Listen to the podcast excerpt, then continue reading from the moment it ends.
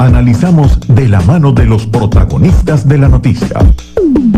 Hashtag al día live.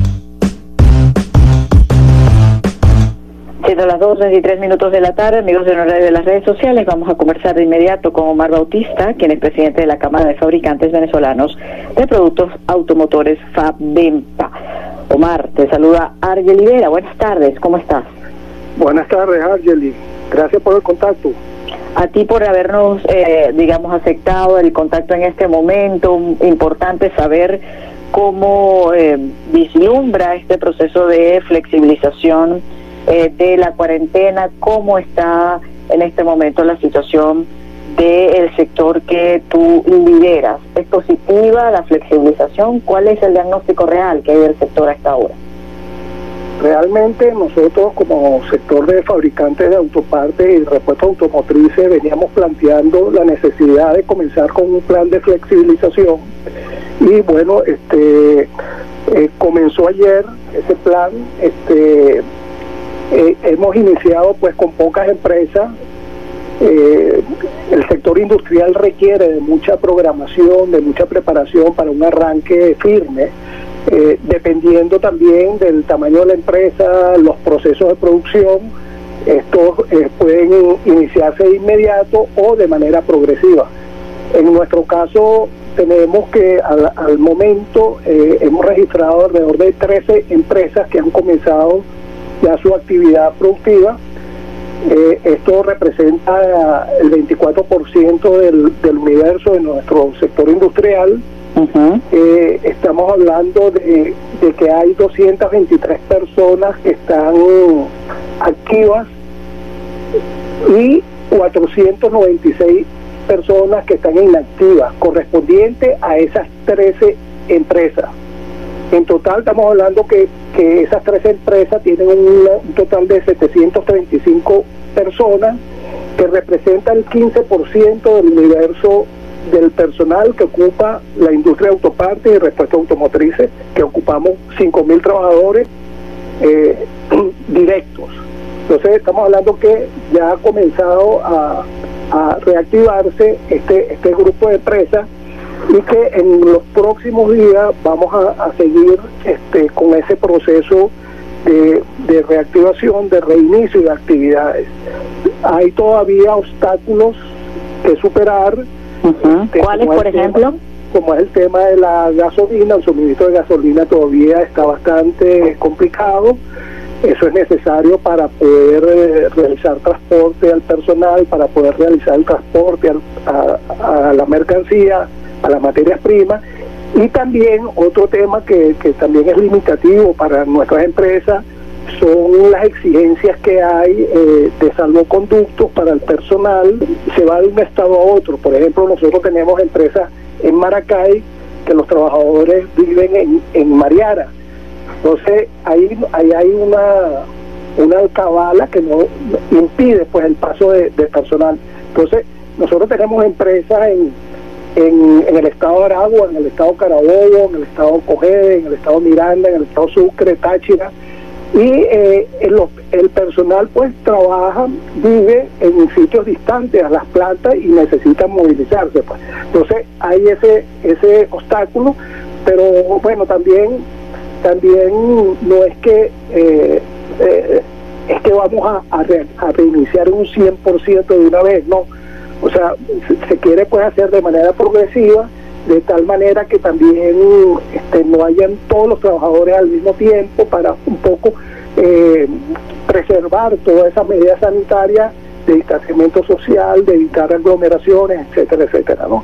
Entonces, eh, bueno, ya, ya se inició el proceso, esperemos pues que se vaya incrementando en los próximos días, que se vayan resolviendo también los problemas, este, también hay interpretaciones en cuanto al formato del 5 por 10 nosotros tenemos empresas muy grandes que ocupan casi mil trabajadores. Y estas empresas no, no pudieran comenzar a trabajar este convocando a todos los trabajadores porque imagínense este, habría pues un foco de contagio importante.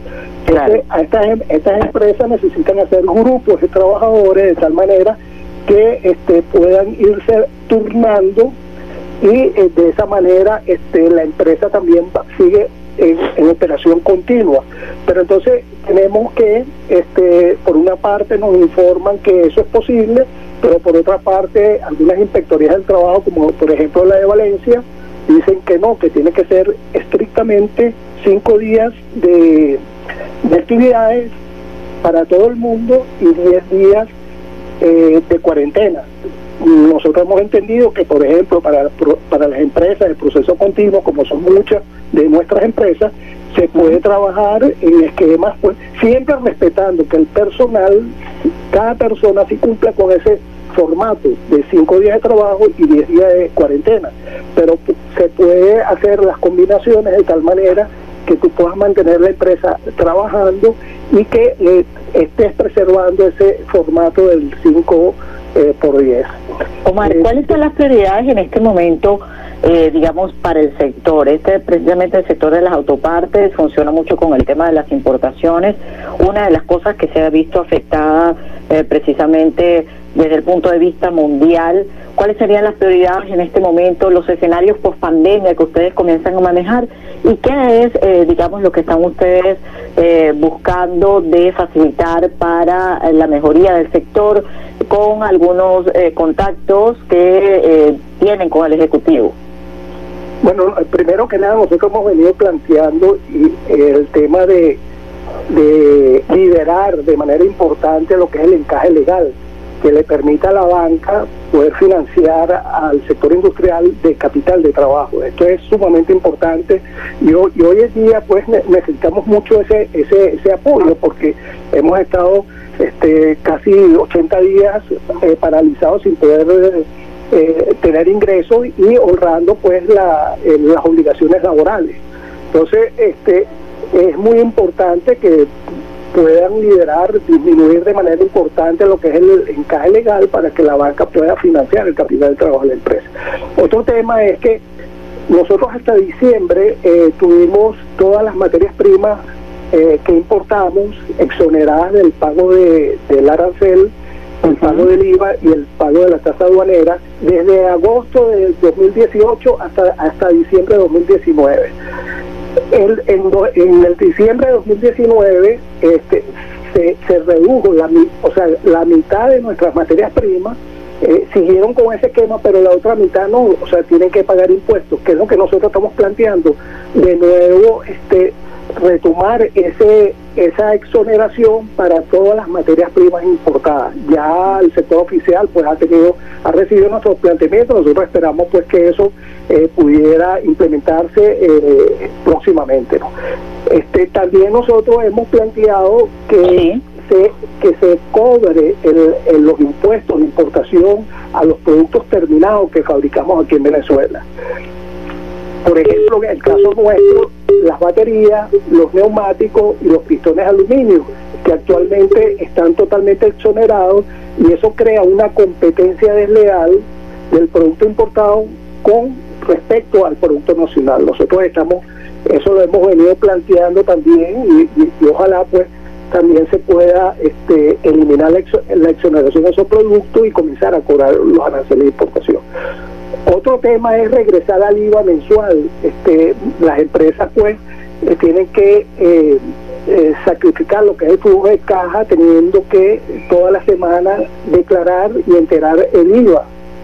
Entonces nosotros hemos estado planteando que regresemos al esquema que teníamos antes del IVA mensual de tal manera que las empresas puedan tener más oxígeno financiero en ese sentido. pues eh, el, otro tema es eliminar el impuesto a las transacciones financieras, que son un 2% de las transacciones, eso es eso es bastante recurso y nosotros hemos planteado pues la necesidad de que eso se, se, elimine transitoriamente mientras eh, otra vez de nuevo comenzamos con, este, una recuperación del sector.